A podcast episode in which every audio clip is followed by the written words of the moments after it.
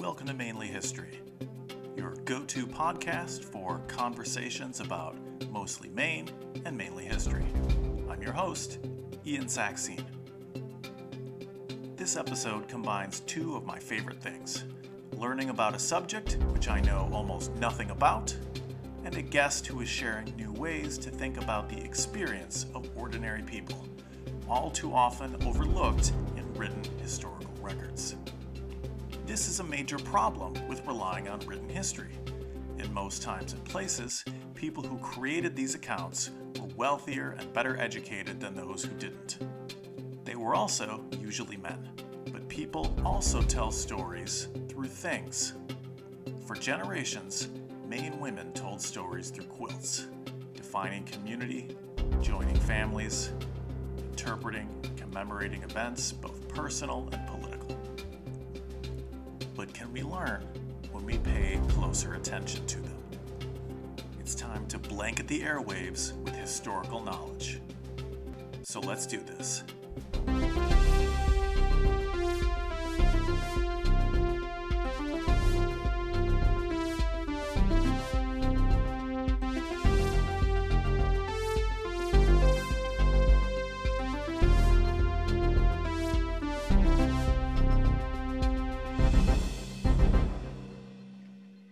Guest today is Laurie LaBar, curator of history and decorative arts at the Maine State Museum. LaBar has curated a number of exhibits for the uh, State Museum, as well as at the Maine State House and the Passamaquoddy Indian Township School. She co authored Uncommon Threads, Wabanaki Textiles, Clothing, and Costume with Bruce Bourque, and has written a forthcoming book, Maine Quilts 250 Years of Comfort and Community, out this spring. Laurie, welcome to the show. Thank you, Ian. I'm delighted to be here. Thank you. I've noticed as a connoisseur of exhibits, but an, an, amateur about quilts, that the curators such as yourself are commonly using wordplay on threads and, of course, fabric of our lives for your exhibits. And mm-hmm. so, as my my humble in kind contribution, I've come up with other titles on loan for your museum. Oh, great! So the first is quilt by association. Oh, I love that. Um, and then it's hip to be your square. Um, more specifically, uh, sewing their wild coats for people who are sewing festive coats. And then finally, my so-called life for the '90s throwback crowds. Uh, so, so do with those what you will. And it is so great to have you here. Thanks. My first really basic question for you, though, for some of our uninitiated what makes a quilt a quilt rather than a blanket? Well, technically, a quilt is a sandwich. So a quilt has a top and a back, and it has batting, and it's sewed together. But that said, Sometimes a quilt is not a sandwich. Sometimes it's just sewn, the, the, the, top is just sewn right to a foundation and it doesn't have any batting, as, as what the, the, the middle layer is called. The peanut butter layer, if you will, of the sandwich is called batting. And those are technically comforters or coverlets, but we call them you know, we call them quilts. So crazy quilts, for example, you know they're they're called quilts, but they don't have any batting. Um, so, but the purists say that it's that sandwich where you have a top and a middle and a back, and they're all sewn together. Oh, okay. Thank you for that. So, you have written a history of 250 years of quilting in Maine. If I may ask, does your work begin with the first surviving quilts, or was that when quilting really became popular in Maine about 250 years ago? Quilts were really popular in Maine as soon as Euro Americans set foot on the place. Uh, Euro American women, as soon as they set foot in Maine, quilts were popular. But a lot of quilts, for example, if you look at Laurel Thatcher Ulrich's book about Martha Ballard, for example, she talks about her daughters working on quilts. But what she's probably talking about is quilted petticoats because if you think about it, having an insulated skirt in Maine winter is probably a good idea. And a lot of the quilts that are early are gone, they got used up. So the earliest quilts in the Maine State Museum collection are from probably the late 1700s. Some of the fabrics were from the 1750s. But for example, one quilt's from 1830s. This was they they mm-hmm. recycled they recycled a great grandmother or a grandmother's wedding dress into a quilt, but the other fabrics are from the 1830s. So you know it has to date from the 1830s or later. Hmm. So, what community produced the oldest fabric that you have in your collections, even if it went into a later quilt? Well, the, there's two of them that are vying for this title of earliest Maine quilt. And one of them would be the Biddeford area, Saco and Biddeford, because the family was in both places. And that's the one that was had a 1750s fabric that was put into an 1830s quilt. So that's probably the safest bet is the Biddeford Saco area. However, there's another one where that has fantastic early fabrics, and the, the background is all a very dark printed um, block print, and then the middle is what you call um, copper plate engravings. So it's it's just a different technique, and that one says it's from Troy, but Troy wasn't founded then. East Troy didn't exist when this fabric was made. And so probably it got brought to Troy by early settlers, and we don't know where from. So you're mentioning already uh, different eras, and eh, of course, mm-hmm. historians love to periodize things. Mm-hmm. So if you uh, if you were going to periodize the major eras in Maine quilting oh. uh, that you're familiar with, how would you do that? Well, I have done it by by separating them into sort of colonial style and then a revolution of there's a revolution that happens there's several revolutions that happens there's the american revolution there's the industrial revolution and within the industrial revolution there's a print revolution so i've grouped them by colonial styles which actually goes into the 1820s which is when we become a state. But meanwhile, um, we still have a lot of British influence here. And then an industrial revolution. And then there's an antebellum period where there's all kinds of different things are happening in terms of women's groups. There's a lot of action that happens in the 1840s in terms of women's social activities and women's causes. So there are um, a lot of album quilts that happen where these groups are, are engaged in um, helping better society at the same time that they happen to be making quilts. And then, of course, there's the Civil War. And each of these time periods have really unusual features about their quilts. And then, of course, after the Civil War, the Industrial Revolution and fabric in particular just goes bananas. And so you have just an onslaught of inexpensive cottons, which then just get made into really boingy quilts because the more variety you have, the more cheap fabric you have, the more fabric you use. So that's that's sort of how I separate out the different eras of quilts up until around 1900. Within those periods, what are some major fashion shifts or innovations in quilting that stand out to you? Well, one of the things too that I just wanted to mention is that you, you can see reflections of sort of more classic periods in quilting. So, for example, in wool quilts, you can see early wool quilts from around 1800 to 1820. You can see a shift from Baroque styles to federal styles, if you will or to more classical styles. But in terms of hallmarks of these different periods, a lot of it has to do with the fabric because the textile technology is changing so rapidly at the time that you can identify quilts by era or by even by decade. And things that we don't think about today, there's sort of a stereotypical thing where all quilts, every, everything, all the colors, all the clothing, everything is boring and brown. And yet in the 1830s, I mean, the colors were like the 1970s. There was this paint explosion, and you get these crazy pinks and oranges and yellows right next to each other, and wild shades of green. And so that that's really a real fun era if you like to have your assumptions challenged. Um, and then later on, of course, as I explained, you've got just incredible variety of things going on. So it's really just looking at the at the fabrics and then kind of thinking about what was going on. There's something funny going on, for example, in the early 20th century. If you think about the colors that you see in 1900 quilts, 1900 to 1910, and the colors you look at in the 19 in the Roaring 20s, they're completely different. Well, that's because there was this little thing that happened in between those things, which is called World War One. And since most of the dye companies were in Germany, all of a sudden, if you think about it, there's this fashion for white clothing in women or white, black and white clothing. And that's because nobody had access to the dyes. You couldn't get them. So suddenly black and white's fashionable. And then American chemists pick up the slack after the war and they make this whole new series of chemical dyes. And one of the things that's different about these chemical dyes is that they are designed with electric lights in mind. And so the, it's a color shift and you have a whole new suite of exciting colors. So these are the types of things that I'm looking at as I look at quilts. Hmm. You mentioned already that it's usually it's women doing the quilting.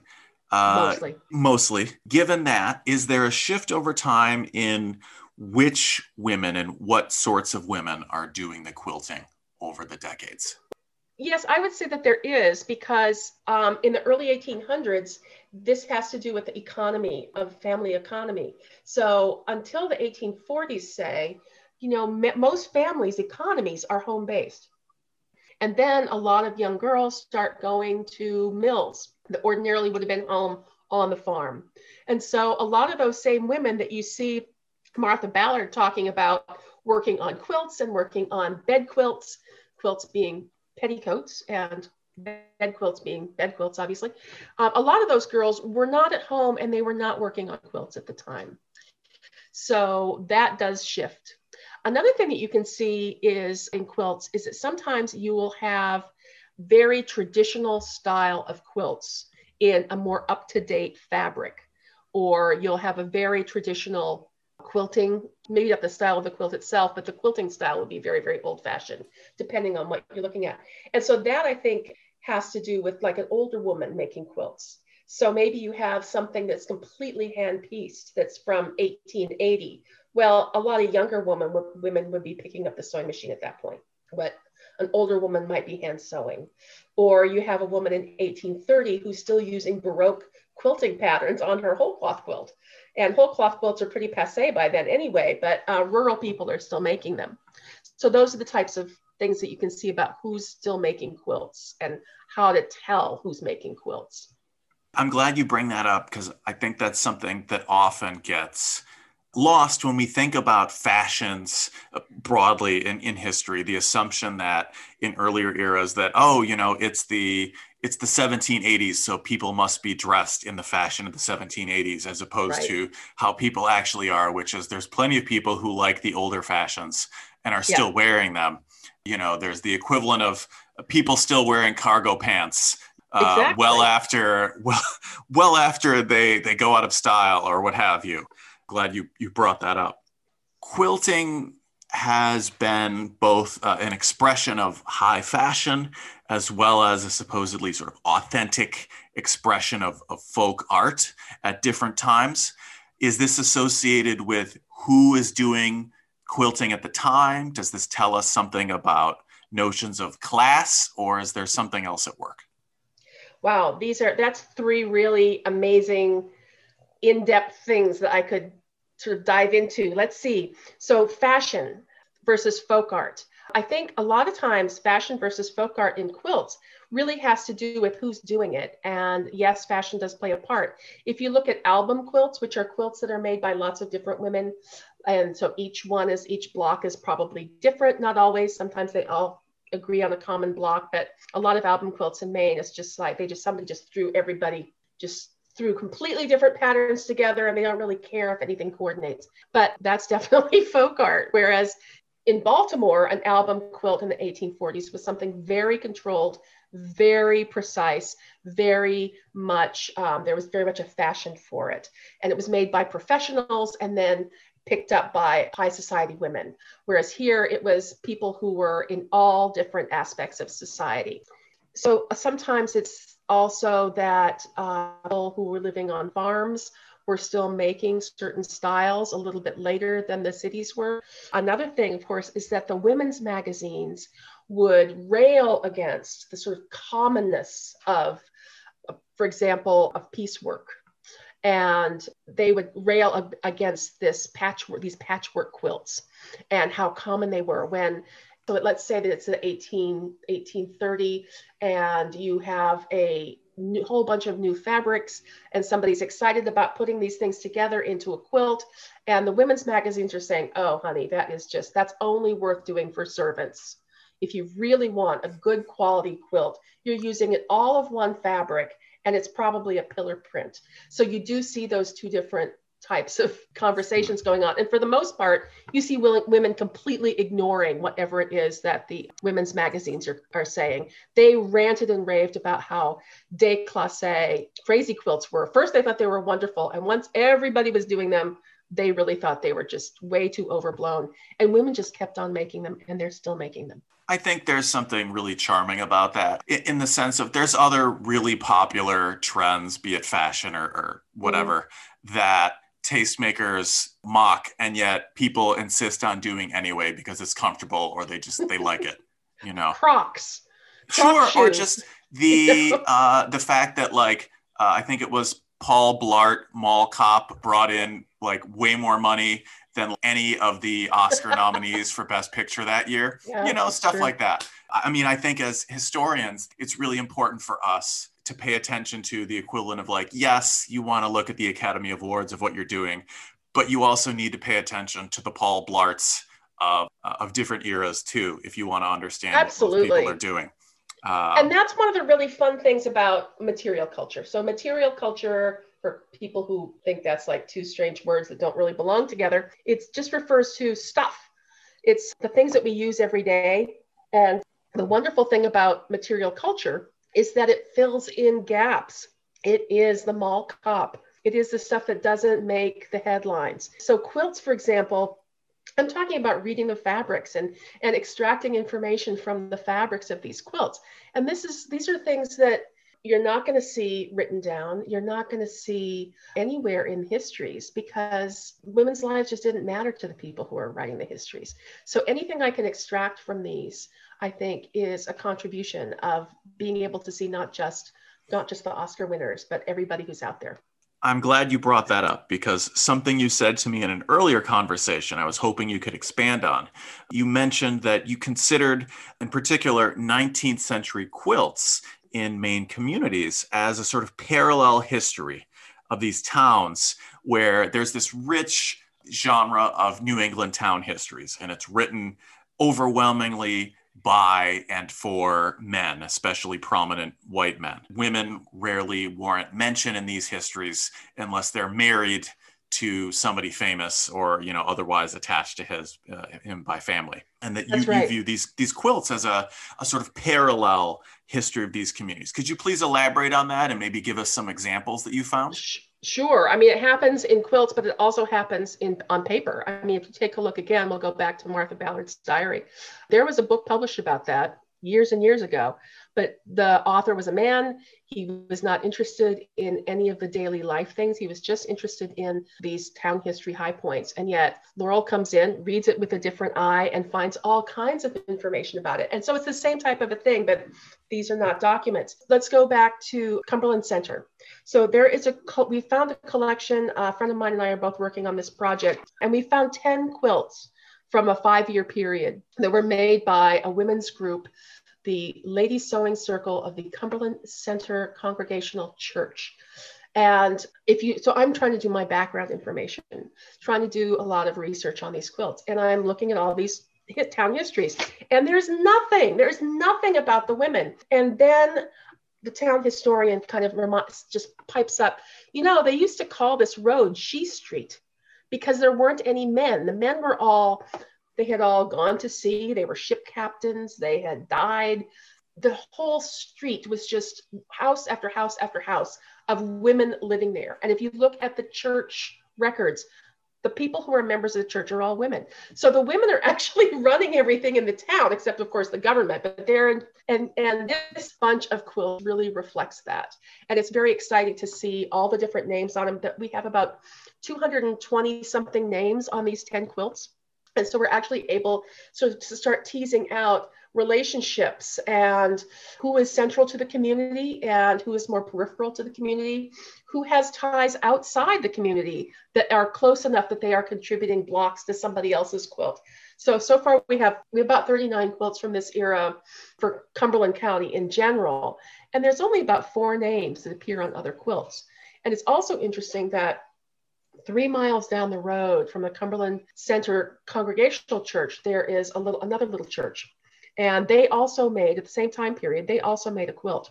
And there are no names in common but it doesn't take a researcher to dis- to see that these are not related. If just just looking at this t- group of 10 quilts that this one group did and this other quilt they look nothing alike you know they're the the color scheme is different the motifs are different it's really interesting to see how these little compartmentalized parts of this town are working and not working just through the quilts have you encountered any quilts that seem to commemorate specific events, whether it's shipwrecks or fires or religious revivals, events uh, of great meaning to that particular community? I have actually. Um, they aren't anything perhaps as dramatic as a shipwreck, but I have. We do have one in our collection. Actually, it's a recent arrival that was made to honor the sale of a ship. The ship's captain and, and partial owner was a Norwegian man named Charles Moosehouse. He was born Carl Moosehouse, and his ship was also called the Norwegian. And so that that one is to commemorate the Norwegian. We have other quilts that for example, came into a family because they lost their home. And when the family lost their home and they rebuilt, the neighbors brought in quilts and things like that. So we have one of hmm. those, which still goes on all the time. And of course, there's no way to know unless the history of the quilt survives there's no way to know because nobody wrote on the back this was for bertha and and and, and robert when they lost their house they're just giving them a quilt and then of course during the civil war we have some pretty amazing quilts that you, you find as well.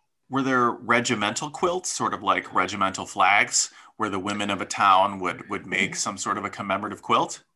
Yes they're women of a town yes. I haven't found any of oh actually post-war we have women that are associated with the Grand Army of the Republic. There was the, the Women's Auxiliary for that. They made some quilts too.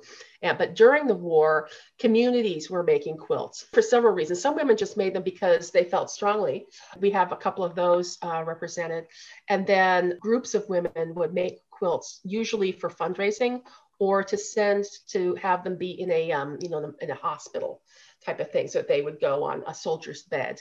And there are several of those. Some of them are quite well documented. For example, there's one from Bethel that's at the Bethel Historical Society where um, it, it it was it disappeared of course they sent it to washington d.c never to be seen again and then it, and somebody who participated in its making late in the century talked about it and then about 10 years ago, it surfaced in Montana, of all places. And so that has come back home. We have one in our collection that's spectacular. And it was a group of, of young women, women who were probably in their 20s and then in their teens. So it was the students, the alumni, and the staff of a woman's of a girls' school in Portland that made it. And in that case, they inscribed every single square, every single block and it's just full of inscriptions and also the dates of when they were making it. So they were making it in late May and June of 1864. And at least one of the quotations that we have found that has been put on it wasn't published until May of 1864. So quilts like that sort of tell you how well read people were. Like these women are reading what's new and what's being, which is brand new, which has been published, and then they're citing it on these quilts. Huh.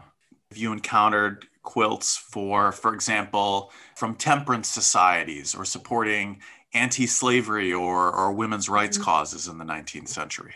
I have, but not from Maine, not yet. And I can't claim to have seen every, all the quilts made in Maine. There's no way. I mean, I've only seen, I've probably only seen a couple thousand of them, and you know they were making them by the gazillion. So I haven't seen any with any Maine temperance ones yet, but I'm sure they're out there. Again, it may be that unless the iconography of the quilt has has temperance motifs in it, I might not recognize it unless unless there's an inscription. So if it's, for example, if it's a fundraiser, but there's nothing obviously temperance, if there's not that there's no hatchets, there's no mm. teas and all that kind of thing, I might not recognize it. But the quilts that were made, there's two quilts. One is from Saco, and one is from Waterville, and they're a year apart. And they're the same pattern. And they both, luckily, the history of them has survived. And so they're both made by the Women's Auxiliary for the Women's Relief Corps, what it was called, for the Grand Army of the Republic, which was the Union veterans of the Civil War. So these were fundraiser quilts that were made by them. And luckily, the history survives. And they're just fans with names in them. And so each person would, the veins of the fan all have names written on them. In the case of one, if they're handwritten. In the case of the other, they're embroidered after they were written in pencil. So each person would give some money for the honor of having their name on a vein. Or if they wanted to give a lot of money, they might have their whole family put on separate veins and you know pay more than money for that. So that iconography doesn't tell me that it's GAR or that it's Women's Relief Corps. It's just the names that are on it and the stories that have stayed with it have tell me what it is. Many of these agricultural communities in the United States got very competitive about raising the biggest pig or growing the biggest pumpkin or what have you. Was there a competitive streak among Maine quilters where you encountered maybe an attempt to make the biggest quilt? There's definitely competition, definitely competition, but it isn't so much size as it is number of blocks. So they com- competed to see how many blocks they could fit in this in a quilt, so how small their little components would get, and it became quite fashionable. In fact, it has a name now. It's called they're called the postage stamp quilts, and nationwide. Things got absolutely insane. And interestingly enough, this is where men got involved in the late 1800s when it comes to quilting some of these guys thought, oh, I can make a quilt that has more blocks than that, even though they probably never picked up a needle in their life unless they were students and lost a button and didn't have any other choice. So they hadn't probably picked up a needle since then. So some guys did pick up and, and, and make these very elaborate quilts. And here in Maine, they weren't as elaborate as they were elsewhere, but we do have uh, quite a few quilts that have these little tiny blocks. And one of them, in fact, is made by a man.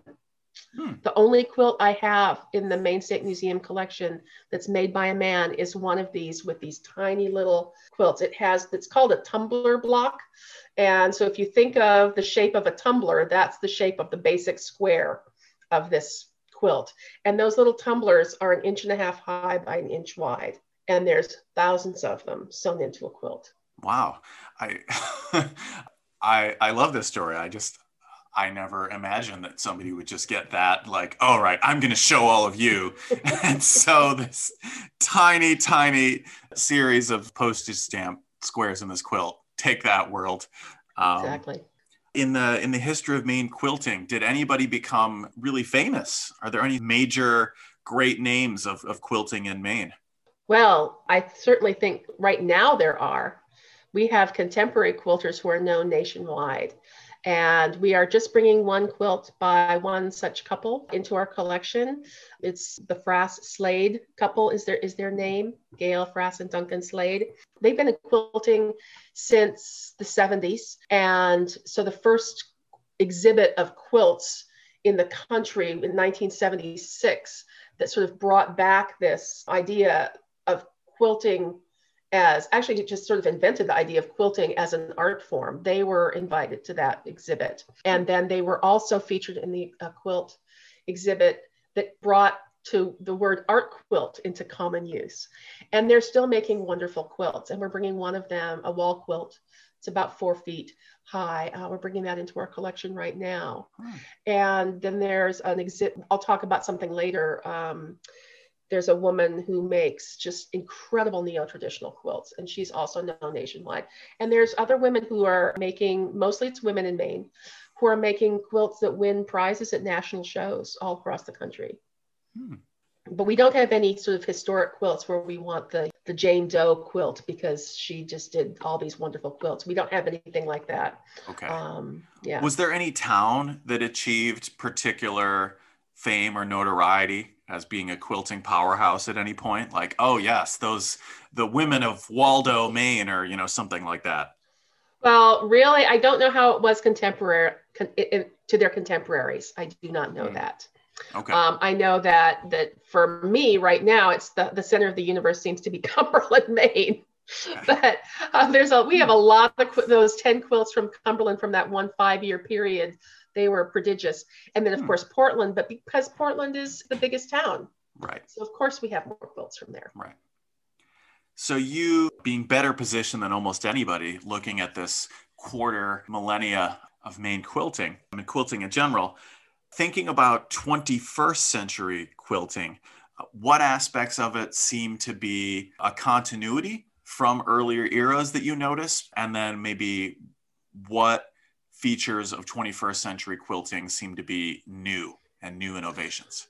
There's several themes that I think still are found in contemporary quilts, including art quilts, as well as all these historic quilts. And that is there's several different approaches to quilting. One is somebody just wants something warm for the bed. One is that somebody is comforted by traditional patterns and wants to do something that's either faithfully a, uh, a traditional pattern or is a riff off of a traditional pattern. And then the last one is people are just trying something new and are, are, are seeing quilts as a means of expression. And that's where Maine's art quilt community is, is at, at, that end of that scale. So I think it's fun that in every single one of these time periods, you have people who are doing really innovative things, as well as people who are doing very traditional things. But what I think sets this time period apart is just the um, array of media that people have access to. So all kinds of new materials are being in, incorporated, technologies are being incorporated. I, I've sort of broadened my idea of what is a quilt from just the layer cake of or the sandwich of the three layers to being things that, for example, there's a woman, Jude Spacks, who lives in Belfast, who makes the most astonishing quilts. And her website is Cloth Eye. And she makes these quilts and each eye of each person or animal that she does a, a portrait of, each eye could have 25 pieces of fabric in it. These things are just astonishing. And yet they might not be considered a quilt traditionally because she has layers and layers and layers of so almost a collage of fabric, but it is still, I think, a quilt. But she also incorporates paint into her quilts. But that's also something that's traditionally done. If you look at crazy quilts from the 1890s, people are painting all over them. So yeah, paint is, I think, counts as a as a form. But I think one thing that we're going to find is we're going to find some of the modern techniques are not going to hold up over time because I think they're going, there's going to be some inherent vice, as we call it. For example, we have a quilt that was made by a group of women veterans, and one of them has glitter glue on it, one of the blocks. Hmm. well, you know, that's probably not going to hold up well. Are there discernible regional styles in quilting, uh, in particular in early America? Was somebody like you able to say, ah, yes, this is a Maine or New England quilt versus a, a Carolina low country style or, or something else? Oh, yeah. Um, especially when you, we're looking at sort of the South versus up here. The South did a lot of things like they had very, a lot of times they'd have very wide sashing in between blocks, that kind of thing. And so you can never say, you you can almost never look at a quilt and say, oh my gosh, this is a Maine quilt. But sometimes you can. And a lot of times, for example, in the 1840s, a lot of a lot of people in Maine, a lot of women in Maine would make a block. So a block being a little one, one of these squares within a quilt. And they would make the block. Let's say it's a nine patch. It has nine blocks that have alternating colors. It's just you're pretty much nine patch. Then they'd put a border around it or they put two borders around it. So these weird borders within the quilt blocks is a is a real Maine thing. There's another technique that is pretty common in Maine. It's a New England technique, but Maine is probably the epicenter of it. And that is what's called today is called it's part of it today they call it a quilt as you go technique and a friend of mine dubbed it a potholder technique. And that because every block looks like a potholder every block gets finished completely and then they get stitched together usually with a whip stitch. And, so that the epicenter of that is in maine. Another thing that happens a lot in maine is you get something called a cut corner. And sometimes these used to be called t-shaped quilts but they're not really t-shaped quilts. They just have empty corners. So the corners weren't cut out either. The quilt was planned this way. But so if you're looking at a quilt there's this little it's sort of a there's this, just these two empty corners at the bottom. And that's so that it can go neatly over uh, a bed that has bedposts. So it goes around the bedposts very neatly. Those are all things that are classic Maine examples. And so, for example, we have one. We have a quilt from the 1840s. It was funny. It was supposed to be came in, and it was said that it was from down uh, from Bristol, South Bristol. And it has its pot holder. It has cut corners. It has over half of its blocks have these funny little extra borders that you know why are they there i don't know and so that is as made a quilt as you can possibly get from the mid-century and then it turned out that it turned out actually not to be from from bristol. It turned out to be from dresden which is where i live. It was very fun. I was able once i realized what the spelling errors were because people were interpreting stuff that's written on a quilt. So if you think of how hard it is to read cursive some people have a real hard time with cursive, but then this is not on paper, this is on fabric. So it is much harder to read. And uh, once I figured out what the typos were, as it were, the, the, the misinterpretations were, I was able to actually go to the graves of some of these women, which was really a treat. So, yes, long story short, yes, there are definitely Maine themes. Um, long story short, there are definitely some traits that may are Maine quilts, but not all Maine quilts look like that. Gotcha. So, having curated this extensive collection, what is your favorite quilt that you, you guys have that. in your collection? this is so hard. What is my favorite quilt? What is your favorite child? um, it really depends on what I am thinking about at the moment. But I do have, I have something. I do have a favorite that, among my favorites, this is this is one of them. It was made in 1868 by a woman named Anne Drain Cotter from Alexander, Maine. And her daughter was quite young when she made it, but she remembered it vividly. And then she was quite old when she gave us her mother's quilt. And so we have her mother's, you have the recollection of her mother making the quilt. And she made it. It's all these crazy colors again. It's like Peter Max was a time traveler and went to rural down east Maine in, in the 1860s. There are moons and stars in bright colors. There are flowers and funky things that got folded in four like snowflakes. And she, instead of just using sort of stylized leaves, she actually went and got leaves from her geranium and got leaves from her maple tree and and then she made these really wonderful abstract birds that she put in it so it's just a wonderful quilt and the fact that it looks like Peter Max did some time travel and went hmm. down there, did something psychedelic in the 1860s, just makes it all the more wonderful. Yeah. So, our conversations about popular culture and, and what people are attached to made me curious. Drawing from my own family's experience, we are not high artists, but some very treasured family hand me downs from my mother's side are these plastic canvas Christmas oh, ornaments yeah. stitched with yarn. And yeah. Uh, I don't know. So you know what plastic canvas is, and I don't. Not classic, everybody. classic church Christmas fair fair. Yes. Yeah. And Adeline Richard, yeah. So she was she was born in probably in the 1910s or something like that. And so she was she was making these forever. And so we have all these plastic canvas christmas ornaments. And so i'm thinking you guys must get all sorts of donations or come across things that have mm-hmm. enormous meaning for different families. But i'm wondering yes. then if there's another sort of folk art object whether it's plastic do you guys have any plastic canvas in your collections? Boy, you know, I'm not sure. I know we have some Christmas ornaments, but I'm not as familiar with those. So we might, but if we do, we only have one or two. Okay. Audience, look it up if you don't know plastic canvas. so then, if not plastic canvas, is there what is another type of, of folk art that you're really fond of that, in the State Museum collections? Well, in terms of some of the folk art, we have some fabulous hooked rugs. Fabulous oh. hooked, hooked rugs. Okay. Waldoboro, Maine was the center of a style of hooked rug that was definitely many levels of talent and skill, more complex than most hooked rugs. But so we have we have several of those. They were made with finer yarns. They were sculpted, so they're three dimensional And a lot of them were never worn because they were like, this was their your Sunday go to meet and rag rug. This was not the sort of put it in front of the wood stove rag, rag rug. These things were exquisitely made.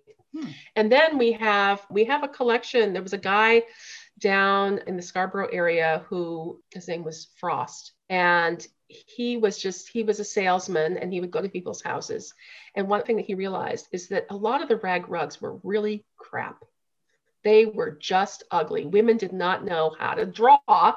And so they had these wild bizarre ideas of how to draw things. So we would today we would say oh this is priceless folk art. This is wonderful. But he yes. just thought it was disgusting. So he changed his whole career and wound up making patterns for hooked rugs. We actually have his, his zinc templates, these stencils for the rugs, and we have a lot of his rugs too. So we have the whole range. We have wonderful folk art ones, we have frost ones, and we also, of course, have the Waldoboro rugs. Hmm. Oh, I have to tell you about another. I have to tell you about another favorite because I've told you about these exquisite quilts, but I have to tell you about another one of my favorite, and it's such an ugly duckling. It's a, it's really a quilt only a mother could love. It's a type of thing when we took it in, I just grit my teeth and I said, I need to look at that. I can always discard it later. I would not let my dog sleep on this quilt. Mm. And we took it in, and I could tell that there was something under this quilt. And as I started sort of poking around where things were ripped and broken, I realized that this had been a century before. This had been a very high end whole cloth quilt made from really expensive, really fancy wool. And then as it sort of degraded, it became less popular, it became less fashionable. Somebody put something over it, and then somebody put something over it again, and it wound up in the servants' quarters and it wound up getting cut down. But whoever cut it down saved some of the pieces. It's insane. It's really wonderful when you look at this sorry, sorry quilt to see this incredible jacquard fabric underneath it. The finest wool quilt I've seen. It oh. would have been had it survived. I am a, a real sucker for ugly amateur art from earlier eras. I that is a true weakness of mine. That's like one of my favorite things. Stay tuned, audience. Want. We are uh, we're we have a, a later a guest later this spring, Diana Greenwold at the the Portland Museum of Art. Uh, we'll be talking about vernacular traveling folk painters. I'm sure some of them were really talented, but I'm really hoping that we can focus on some of the, the ones who weren't very good. I love coming across these Uggo paintings that are just asymmetrical and lumpy mm-hmm. and unbalanced that some family paid somebody to draw for them. We have a wonderful uh, portrait, and I'm afraid I can never remember the subject's name. I refer to it as the sausage finger lady. because her poor her face looks fine, but her hands they're just like little sausage fingers. There's a commemorative plate I've seen, and it was it was made to commemorate King James II of England, who, who only so he only reigned for three years. He, he was Catholic, and so they they chucked him out. But that's a story for another day. Uh, they chucked him out in 1688, and there's this plate of him, and he just looks very misshapen and unfortunate. and it looks like he's suffering from all sorts of health problems in this plate, but it's just this amateur artist who wanted to depict the king. And it's this homemade art that I could have done, and I was not a good, uh, a good artist. Um, so yeah, I love those, and so those are always fun. Turning our uh, our attention to your collection, the Maine State Museum is going through a period of repair and renewal. Could you update our listeners on what's going on at the Maine State Museum, where people can see parts of collections and things, and how to stay up to date on reopenings and how to stay involved? Very good. Thank you for thinking of that. The Maine State Museum, of course, we closed for COVID and then we reopened. And then two weeks later, our heating system died. Now, we knew that the heating system was on its way out, so the state had, thank heaven, set some money aside, and we were in the early stages of planning for it. But of course, because of its sudden demise, it meant everything had to shut down. So we're we're closed now to the public, and it's not just us; it's the entire building. As some of you know, we share a building with the Maine State Library and the Maine State Archives. And so at the moment, everyone is moving um, their collections out. The library is moving books, the archives is moving paper, and we're moving stuff. We're moving material culture, and we're all moving it to temporary locations So it looks like we're going to be probably closed for two years, which is uh, forever in museum terms. It's not forever in museum planning. We plan years out, but it's it's sad because the quilt exhibit won't open until we reopen. So it was supposed to open a year ago, and then of course COVID, and then it was supposed to open next month, and then now of course it'll it will be the the show that our sort of inaugural show when we get to reopen. And the best way to keep track of what's happening is to go to our website. So just Google us, you know, you'll find the right website. And each organization has an update on their website. Um, in July, we'll be starting to put several hundred that go um, artifacts online so that we'll get, we, we want to have several thousand ob- objects online by the end of the year. And so we're trying to get our collections visible to the public that way. Also, our education department, we get we get 15,000 school kids through a year in a normal year. And this is a big hole for Maine schools right. to not have access to the museum. So our education department has been putting some fantastic stuff online, workshops for kids, work things for. Do you have a teachers. portal for Maine teachers to go to? Yeah, there is. If you if you check out the website, there's some really good information. There's right now there's a new a whole new segment that is all about about pandemics and hmm. the ones in the past as well as now. And then they're also working on one which is about incarceration and freedom. Hmm. And that's going to be very, very interesting. And that, of course, ties in with our whole Malaga collection um, from the Malaga Island to the African American mixed race community that was evicted from their, their homes in 1911 that will get tied into that. Definitely check it out. So we've been putting a lot of stuff online Great. for people turning to your own work, when and where can we get your book? I would urge you to contact your local bookseller. The title is Maine Quilts, and I had a different. It had a different title originally because you know how people are, historians are with the colon. We've got to yes. have a colon and a title, you know. so it used to be called used to be called Comfort and Community, and then yada yada yada. So it turns out that now you're going to start seeing books that have just sort of the, a two word summary of what's in them because that's how the algorithm finds them. So if you just Google Maine quilts and maybe my name, if you're either way, you'll, you'll find it. What's but, the press? Um, I would, it's Down East. Oh, great. Okay. So yeah. Down East Press. Okay. Down East. So basically, any, I would please talk to your local bookstores. I'm, I know they can order it for you and it'll be available probably by May 1st. Okay, excellent. And friends of the show already know that if you follow us on Twitter at Mainly History, we post links to all of the books that are discussed on each episode, especially books written by our guests. And so that will be that will be up there as well. Thank you. Finally, last question. What's going on that your colleagues or, or somebody else that you know is up to that you want to promote? Books or exhibits or, or something else that we should check out? Sure. It's been a really good year for quilt shows for sure. So there's a show right now. I mentioned earlier that um, people who are sort of nationally known from Maine were quilters. There's a, a woman named Wendy Caton Reed who's from Bath.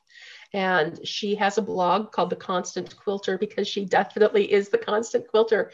If you've ever heard of an artist named uh, Father Paul Plant, he did a four inch his he had a physical meditation that he did every day a four inch square painting um, in pastels she's she does that she does every morning she spends an hour or so quilting when she first gets up in the morning.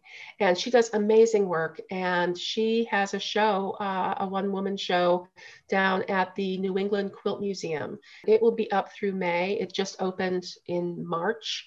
So it will be open for people to check out. And that's very exciting. And then I'm working on a project with a colleague from who's actually the curator of the New England Quilt Museum and Pam Weeks. And she and I are working on that wonderful collection, uh, that sort of wonderful collection of, of, quilts from Cumberland and all Cumberland County quilts. And we'll be having that we're going to be making that into an article in a peer reviewed journal pretty soon. And then we're thinking about a book for that as well. And she has a book on potholder quilts that's coming out in December. So there's a lot of New England quilts and Maine quilts um, happening right now. Great. Laurie LaBar, thanks so much. Thanks for having me, Ian. This was great. That's our show. so you don't miss out on all the latest excitement. And for links to the books mentioned in our discussion, follow us on Twitter at Mainly History. Join us next time to discuss the Penobscot language with one of the language masters who has done so much to preserve it and who continues to be a key part of a revitalization of the Penobscot language in Maine today. That's next time on Mainly History.